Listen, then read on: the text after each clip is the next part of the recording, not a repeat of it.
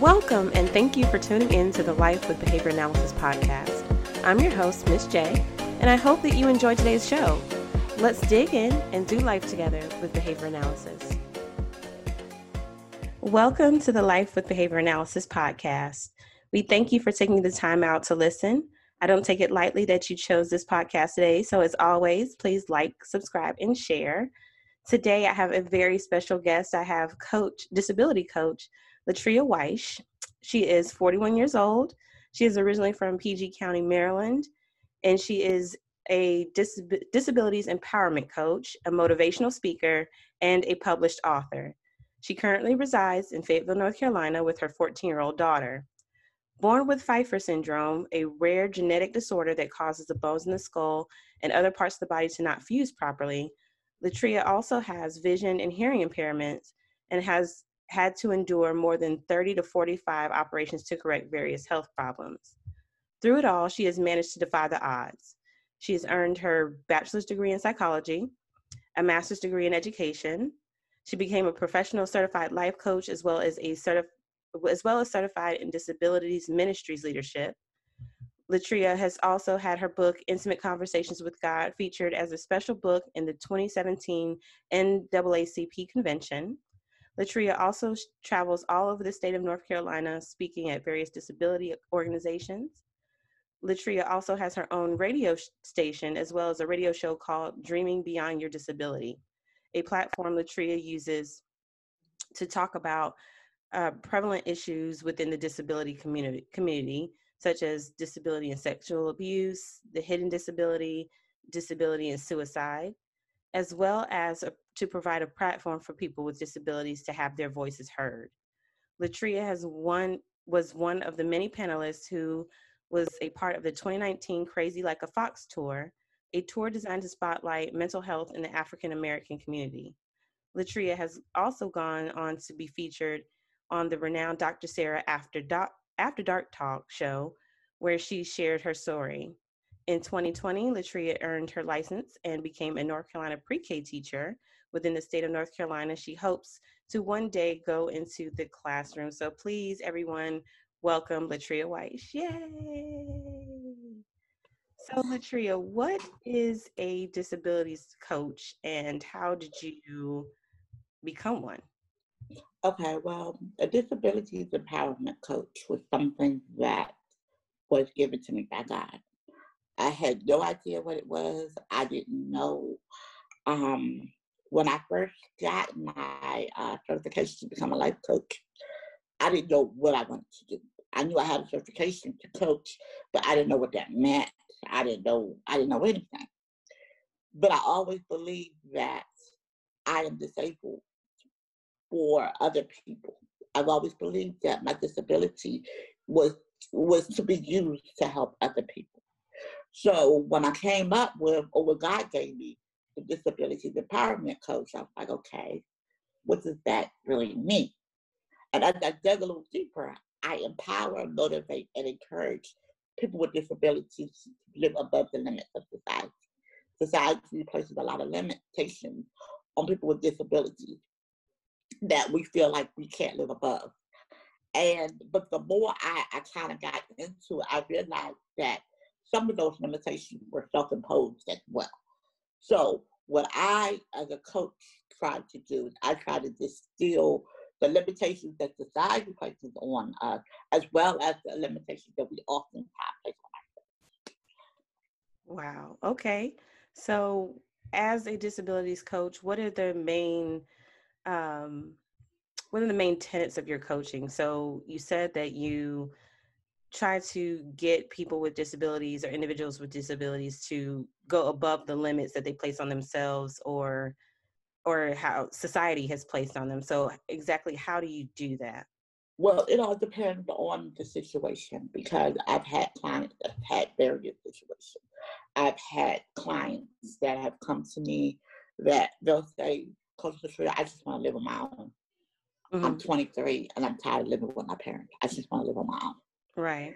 And I've had parents come to me and say they're not ready.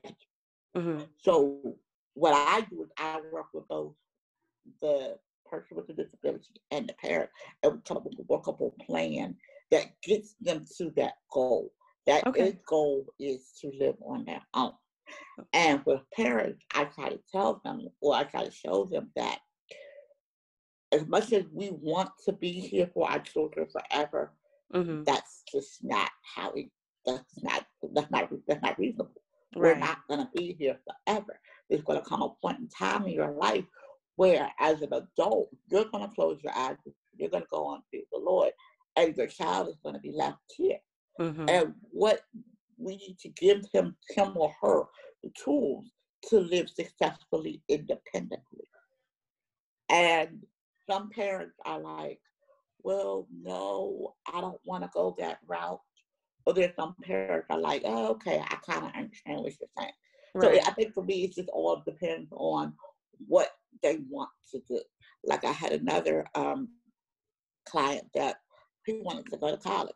He didn't want to go to a big university. Right. He just wanted to go to a two-year college, a two-year community college. So what I did with him, I sat down and we structured goals and plans to get him to college, filling out the application. Right. You know, filling out the application, applying for the FAFSA, taking the needed necessary tests to get him there, and just formatting a plan for him to get him to where he was trying to go or what he was trying to do. I had another client that wanted a job. Right. That's all she wanted. She wanted a job. She didn't, and it wasn't, she wasn't one of those people that, well, I'm not going to work here, I'm not going to work here. Right. She just wanted to work somewhere. She just wanted a job. She wanted that feeling of independence that a lot of able-bodied people take for granted. Right. She just wanted a job. She wanted to say that she got up every morning.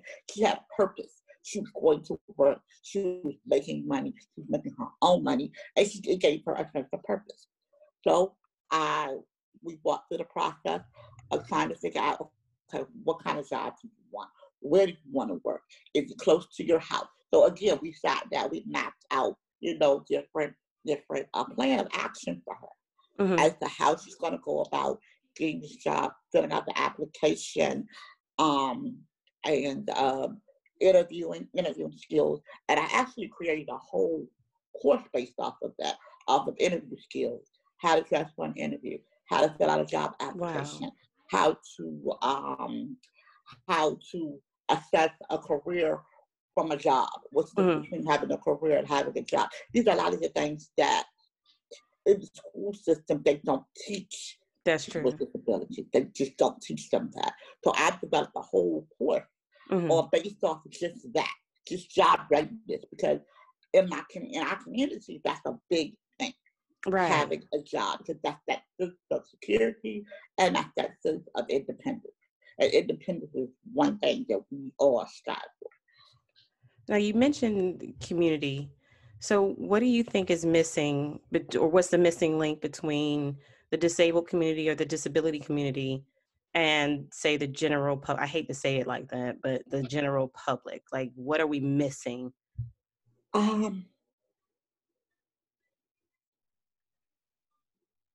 we missing? I think there is a disconnect there. Right. But I think empathy.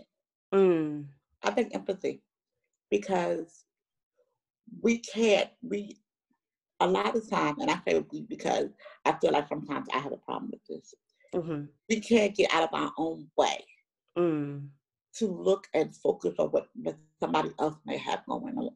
Right. So we're so caught up in what we got going on, and we're in this rush, hustle and bustle, and we don't stop to take the time and say, you know what, maybe this person needs a little more time. Maybe this person needs the opportunity, a little more of an opportunity to catch up. Maybe we need to level, and that's what I tell people about people with disabilities. We don't want special treatment. We don't want you to change the rules for us. Most of us. Now, there are some that do, but most of us don't want that. Most of us want just to level the playing field. Just level the playing field. And that's typically it. So if I would go back and say, just level the playing field so that we all have the same opportunity and success as, say, an average person would have. Right.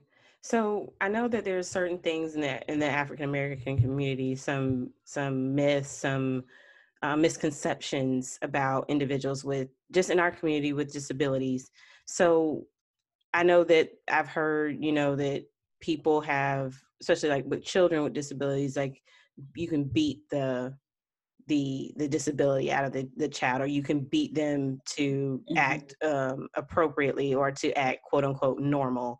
Mm-hmm. What are some of those things that you've seen in the African American community that are detrimental to individuals with disability? I think that they kind of make the disability the child's fault. Mm. And they kind of send that message, like, if you could behave, if you would just behave. Right. And I remember that, because my daughter, who's 14 now, she has ADHD. Mm-hmm. And I knew she had ADHD. I think I knew when she was in kindergarten, mm-hmm. First grade, because the teacher would always come home and always say, you know, Olivia has a problem with talking. Mm-hmm. Olivia talks all the time. Right. She still talks all the time. But Olivia has a problem with talking. Uh-huh. And, you know, and no matter what, I can't get anything done because all she does is talk. Now, look, I'm not perfect, but I can say I've been one of those parents. Like, I've gotten on her from talking to talking. Because at first you think, okay, she's just doing what she wants to do and not really listening and not, you know, because that's what she wants to do. She wants to talk. Right. But then one day she came home and she said something to me that kind of made me stop. She said, Mommy, I don't want to talk. I just can't help it. Right. I don't want to not listen. I just can't help it. So at that moment, I said, okay, there's something deeper going on here. Mm-hmm. There's something deeper going on in this situation. And so and I even had a meeting with her teacher at the time. I said, I think Olivia has ADHD. Right. Oh, no, she doesn't have that. She doesn't exhibit the sign of having ADHD. Yeah, and it's harder to see ADHD from what I've read in literature. It's harder to diagnose girls than it is for boys because it manifests itself a lot differently. Right. See, girls do this. Girls talk. Right. And they talk. Boys are ants. Your boys, they're more. Yeah, they want to move. Doing something all the time, right? So yes, it manifests themselves very differently in boys and girls. So, but I think as a mother, mm-hmm. I just kind of knew. I don't know what it was, but I kind of felt like I knew. Mm-hmm. And she just kept telling me, "No, she doesn't have that." I said, "Okay." I said, "Well, I'm going to take her and get her tested." Right. And sure enough, that's what she had. So once I found out that's what she had, I was just like, okay. And even her dad didn't believe she had it. Mm. So I was kind of in this space bubble by yourself. Yeah. So, because as a mother, as a mother, you know your child. Know your child. So when the test came back and she had it, it had been my mission from that point on, all the way up to today, to make sure that I created a space for her that allowed her to be who she was. And I always would tell her, because she would come down on herself. Oh, well, I'm not smart enough. Well, I'm not this, or I'm not that. And I would always tell her, Olivia, your ADHD does not define who you are. It's just a puzzle piece. It's mm-hmm. just a puzzle piece. It does not define who you are. It doesn't define who you want to be. It's just an added puzzle piece that God felt like you needed. Right. And that's what I tell her. And every morning, I tell her, you be the best Olivia that you can be. You're not going to be the best mommy, not going to be the best daddy. You're going to be the best Olivia. Uh-huh. And I've just kind of been on that journey with her, you know, from the day I found out she had it. But I've seen in other cases where it has not been that smooth. I've seen cases where parents will hide their children. Mm. Will put them in the back room when company comes over. Right. Because they don't want anybody to know that they have a disabled child. As a matter of fact, that had happened to me a couple of times. I was in a foster home. Mm-hmm. I was in a foster home. I think it was like my third or fourth foster home or what have you. And the woman was an African-American woman. Mm-hmm. She had two kids in the room, and she couldn't stand to fight with me. Mm. I had to eat off of plastic cups and not plastic cups. So I got a plastic cup. Yeah, right. Use plastic utensil, use paper plates, all of that. Mm-hmm. I couldn't eat off of nothing that could be washed. Jeez. Everything that I used had to be tossed away. Mm-hmm. Because she was so afraid that whatever I had would magically, mystically jump off mm-hmm. onto them and her children. Mm-hmm. I wasn't allowed to play with the baby. I wasn't allowed to do any of that mm-hmm. because she was just afraid of what I had would jump off one. Yeah, I wasn't. It got to the point where I wasn't even allowed to sit in the living room and watch TV. I had to sit in the bedroom and watch TV because she was afraid that if company came over, they would see me. Mm. So I've been on both ends. But I do believe, and I tell people this all the time, especially people in my community, that African Americans are not. They're not the kindest when it comes to disability. Mm. They're not the kindest. And I don't mean to say it in a overall cultural judgmental way. Right. But it's based upon my experience. Mm-hmm. Like, for example, I've had two men in my life mm-hmm. that have been disabled. And my own mother, the woman that gave birth to me, mm-hmm. didn't accept them. Jeez. Because they were disabled. Mm-hmm. The first one was my child's father. She didn't like him. And it wasn't that it was anything. She didn't know him. Right. But she didn't like him because he had CP. Mm-hmm. The man that I currently am with, he has CP as well, but he's in a wheelchair. Mm-hmm. And Janelle, I tell you, the arguments we've had the past 2 days, she just straight out came out and said, I don't like him. He's in a wheelchair. He can't take care of you. He's in a wheelchair. Wow. Not even knowing that his skills or what he can or can't do is just, right. Wow. All people see. And I don't mean to make it a racial thing, mm-hmm. but I see the disparity. Mm-hmm. And I think that a lot of times, I think it's time out for us to be turning a blind eye to right. it, because the disparity is there. It as much as we don't want to, everybody gets all kind of in and get their panties in a bunch when we start talking about race. But let's just be all the way 100 with it. The disparity is there.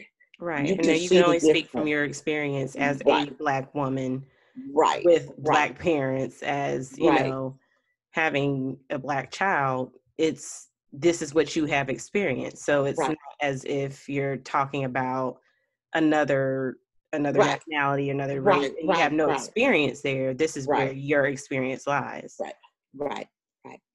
So what can behavior analysts, psychologists, sociologists, social workers, any those individuals in those professional fields that work with others with disabilities, what can we do better? What can we do to better support the disabled community? Be real with them. Mm-hmm. Be real, be honest. And I think that's something that is lacking in our community too, is the honesty and the realness. Because at the end of the day, when all is said and done, we have challenges. Right. And we have to understand and embrace the fact that, okay, you know what? I may not be able to do everything that everybody else can do. Doesn't right. make me a bad person. Doesn't make me any less than. It right. just means that I have challenges in this area. They had, I tell you, when I was a kid, I thought I was going to be a police officer. Mm-hmm. I thought I was going to be fighting crime. Really? Or I thought I was going to be in the Army. Mm-hmm. And somebody told me, they was like, Uncle Sam was not talking to you, sweet. He does not want you. Oh, and they said it, and me, when you're like 14, 15, you're hearing that. You're right. Like, huh? But as I got older, like, yeah, not being able to see and hear would kind of throw that off a little bit. So, yeah. So, but the best advice I could give is to be honest. if you're working with a person with a disability and they want to do something, mm-hmm. and you know that that might be a challenge for them, just be honest with them. Yeah, just be honest with them and say, you know what? This might not be able to be something that you can do, but we'll find another way around getting it done. Like, for example, I remember I wanted to drive. Mm-hmm. And I wanted to drive. And I just knew I was going to drive. I had the car picked out and everything. Right. But one of my foster parents took me down to the Department of Motor Vehicles. Mm-hmm. And I talked to the guy in the motor vehicle department. He said, he said, your vision is too bad. Mm-hmm. He said, you wouldn't pass the written test. He said, let alone, he said, I wouldn't feel safe putting you behind the wheel because mm-hmm. your vision is so bad.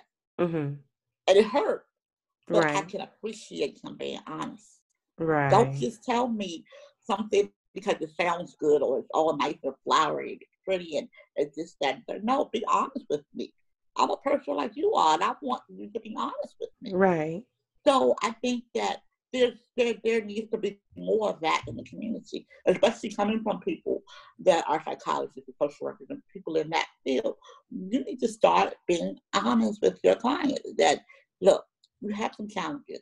Doesn't make or break you. It just means that you have some challenges in this area, and we're going to have to, you can do it, but we're going to have to find another way to get it done.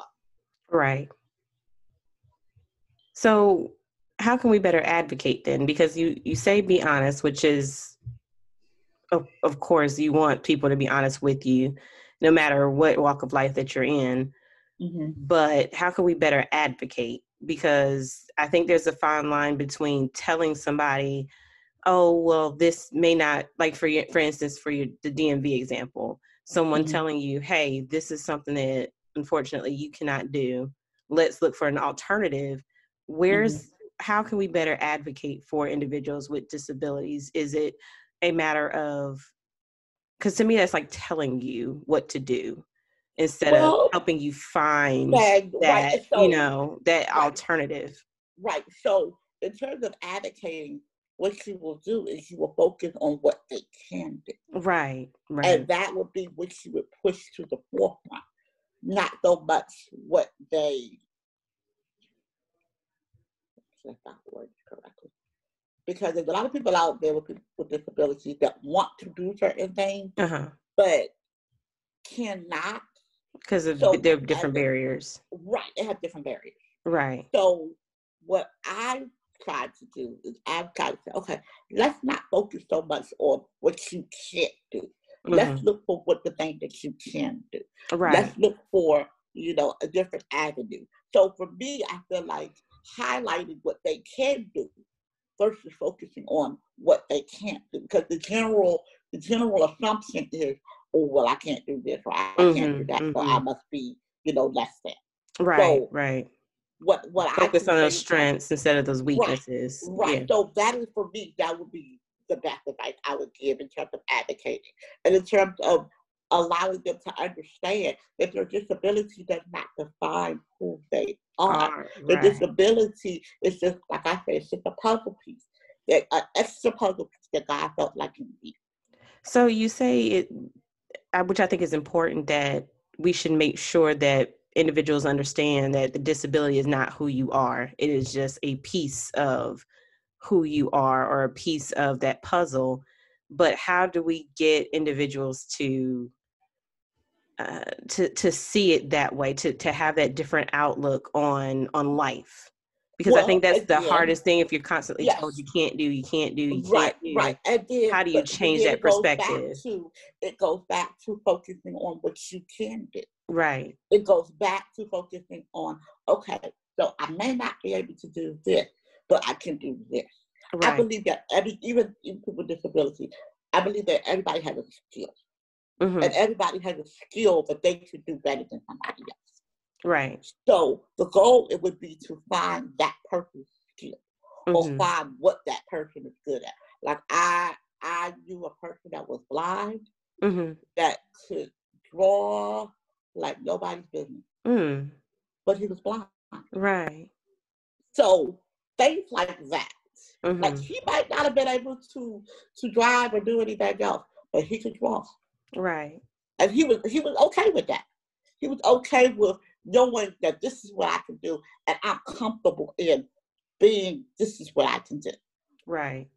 And I think we have to get people, well, not to plan for you, I don't mean to keep doing that, but people with disabilities have to come to a place where they are comfortable enough with themselves. Now, as a practitioner in that area, I feel like it's only but so much advocating in that area, because as a person with a disability, there was a lot of things that I had to come to grips with on my own. I had to come to grips with the fact that I am never going to look like Brandy. I am never going to look like Olivia. I love my But anyway, I had to come to grips with, I'm always going to look like Latria. Right. That was a long struggle for me, but I had to come to grips with that. Mm-hmm. And I think a lot of times for people with disabilities, especially those that have this habit, like become disabled later in life, and have that drastic change, they have to come to grips with, okay, this is my life now. It's hard. I'm not telling you it's easy by no stretch of the imagination. But until that person comes to grips with, this is my reality right now, then that's when practitioners and so on and so forth to come in and start doing what they need to do in terms of helping and advocating. But I think it starts with the disabled person. I think it starts with them understanding and recognizing that, you know, this is my life. This is what it is. It's not perfect, right? But I can find something in it to make it work for me. I can find some positivity in it to make it work for me. I may not be able to do everything that everybody else can do, but I can do something. Right. And I have to find that something and tap into that something. So what is missing, do you think, in the African-American community in regards to disabilities? I know we talked about empowering individuals with disabilities, finding those things that they can do and focusing on the positives rather than the negatives or the disability itself, making sure individuals understand that the disability that they may have doesn't define who they are. They're still a whole and complete person. And it's not just, oh, you are your cerebral palsy. Oh, you are your autism. Oh, you are whatever. So what do you think there's anything else that is missing in our community in regards to how we not only treat individuals with disabilities, but how we, what's the term I'm looking for? Just how we operate as a whole, how we operate as a community towards individuals with a disability. Well, I think it starts at home. I think it starts at home. I think it starts with parents. What are you telling your child with a disability? That's good. What are you telling him? What are you telling him about himself? What are you telling him about his ability? Are you speaking life into him? Are you giving him the necessary skills that he needs to be successful? And I tell my parents this all the time. I say, you have to teach your child how to live without you. You have to give them the skills and the necessary tools to live without you. I said, because there's going to come a point in time in life where they're going to be without you.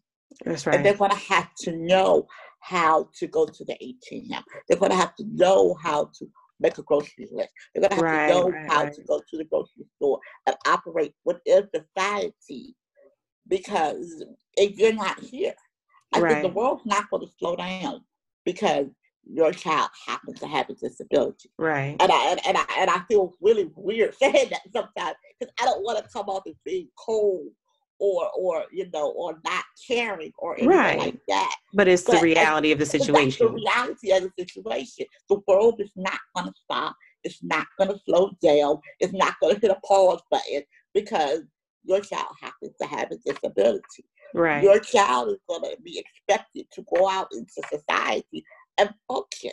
Now, you know, he may not function on the level that everybody else functions on, but he's going to be expected to function. So, I mean, I had, like I said, I had a mother who was an African American woman, And her child wanted to go away to college. And she was scared to death. Which I can understand. I remember her just sitting there just crying. Just crying. Like, that's my baby. Mm-hmm. What if somebody robs him? What if somebody takes his money? What if somebody does this? What if somebody, she had all of these things. Scenarios, right? Scenarios as to what could happen. What if he forgets to lock the door? What if he forgets to cut the stove off? I said, well, I'm not going to sit here and tell you that those things can't happen. Because in reality, that's the reality we live in. And anybody that works with me knows that I give it to you 100% real. Right. And sometimes I think I'm too real, but I give it to you 100% real. I said, but what we do is, I said, we got a whole summer. Mm-hmm. What we do throughout this summer is we work with him. We teach him how. We give him skills and techniques on how to make sure the door is locked. Right. We give him skills and techniques on how to remember to go and turn the stove off. We give him skills and techniques on how to go to the ATM, how to make a shopping list, how to do the little things that he's going to need to learn how to do while he's on campus. I said, and I feel like if you give him those skills and techniques, then it will help him, but it will also help you feel comfortable about letting him go. Because I not only work with the person with the disability, I also work with the parent as well. Which is good. I understand. Yes, I do understand that that's a tough situation to be in.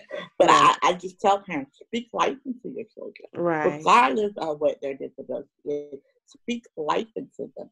Tell them that their disability doesn't define who they are. And don't treat them any different than you would an average. Not average, but a non-disabled child. Right. If your disabled child does something that he's not supposed to do, you discipline him the way you would discipline any of your other children. Right. Now, if it's a situation where his disability is what's caused him to do certain things, that's a different situation. Right, there's a difference. But at the same token, people with disabilities have to understand that there are rules and regulations that you have to follow like everybody else does. Right. So before we finish up, are there any questions the audience should be asking themselves that they may not have considered? And I mean, like our attitudes, our views towards individuals with disabilities, like, are there any questions that we should be considering? Are you patient? When you see a person with a disability, what is your first thought process? Is your first thought process, oh my God, I feel so sorry for them? Or is your thought process, way to go. They're out there living life and they're out there doing it the best way they know how. Mm-hmm. Check your thought process. That's good. And am I being patient enough? Mm-hmm. Yes, I have a life and I'm trying to get things done. I'm trying to move and shake and do what I need to do. But do I recognize that the person next to me may need a little more time? Mm-hmm. Am I exercising this? And it was something my mother taught me a long time ago as a kid, and it stuck with me. Mm-hmm. You treat people the way you want to be treated. Right. So if I was that person, would I want to be treated the way that I'm treating that person? Mm-hmm. Mm-hmm. Would I want someone to treat me like that? So I think a lot of times that doesn't register. Well, we become those lessons we call the kids. Right. But as adults, they just don't. For whatever reason. It's like we forget him. Yeah, it's like it just doesn't register. And I think for me, that is what has caused me to be where I am. Because I always think about it in the sense of, well, how would I want to be treated? Right. How would I want, if I was in that situation, how would I want to be treated? How would I want people to receive me? How would I want people to interact with me? Mm-hmm, mm-hmm. And that is what I do. I interact with people the way I want to be interacted with. I treat people the way that I would want to be treated. Right. So that, for me, I think that's the golden rule. And I tell my kids at work, we have a big sign in my classroom that says the golden rule: treat people the way you want to be treated. Right. And that's something I've been drilling in them since the beginning of school, and they can probably say it. If you ask them, they can probably tell you. What's the golden rule? What's the golden rule? And they can probably tell you what the golden rule is. But yeah, that would be the number one thing I would tell. Think about, check your thought process. No person with a disability wants you to feel sorry for them. Right. They don't. Right. They don't. They're just people out there living their lives to the best of their ability. Okay, but you're living your life to the best of your ability. The only difference is they're doing it with a little bit with some challenges that you may not have. Right. Right. So where can the audience find you, Latria? How can they contact you? They can find me on Facebook. I have a Facebook page. I have two. No, I have three. Oh, anyway, I have my business page, Woman of Impact, Latria Wyche. That's on Facebook. Then I have another page I need to work on a little more called I Am More Than My Disability. Oh, I like that. And that's gonna actually, in the near future, I'm getting ready to open a resource center. Oh, that's gonna be awesome. Yeah, it's gonna be kind of like a one-stop shop type of thing, mm-hmm. where people with disabilities can get everything that they need right there in that one place.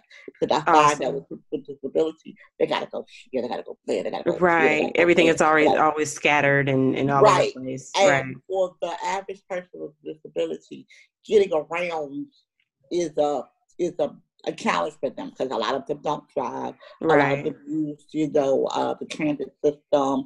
So if they had everything in one central location, I think that would be easy for them. Okay. More Than My Disability, Woman of Impact, Latria Wyche. I think on Instagram is Coach Latria. I have a YouTube page as well that I've been working on. Coach Latria is on YouTube.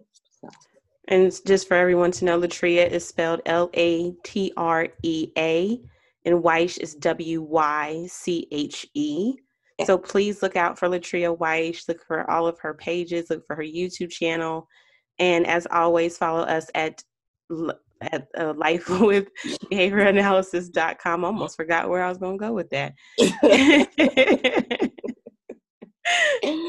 Oh gosh, well, I want to say thank you so much, Sherelle, for having me. No problem. We thank you for show. I really, really appreciate it.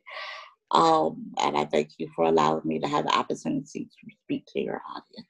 So we thank you, because I think it's important to hear both sides, not only those of us that work with individuals with disabilities or different abilities, but also from the perspective of those with the disabilities. Like, what do you want us to know? What do you want us to do for you? Because I think sometimes that's missing. We don't ask, what do you need from me? What do you want from me?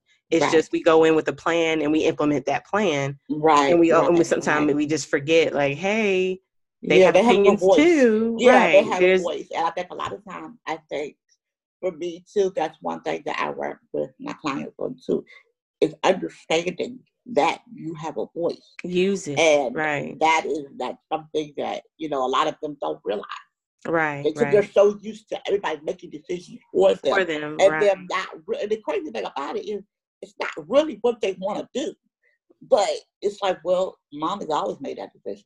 So I'm just going to go with it. Right. She always says she did what I need.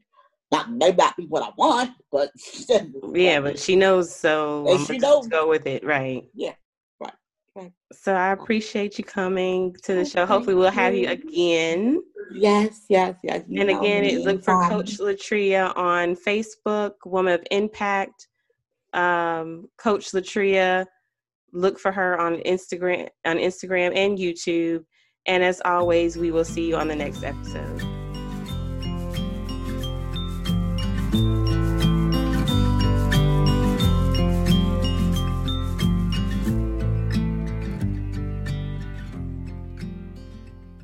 Our quote of the episode comes from Stephen Hawking. My advice to other disabled people would be, concentrate on things your disability doesn't prevent you doing well, and don't regret the things it interferes with. Don't be disabled in spirit as well as physically. As Latria mentioned earlier, focus on what you can do.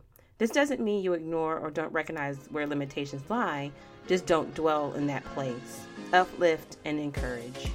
Thank you for listening to the Live with Behavior Analysis podcast. Don't forget to subscribe and share. Also, make sure you check out our website for more content. See you next time. Bye!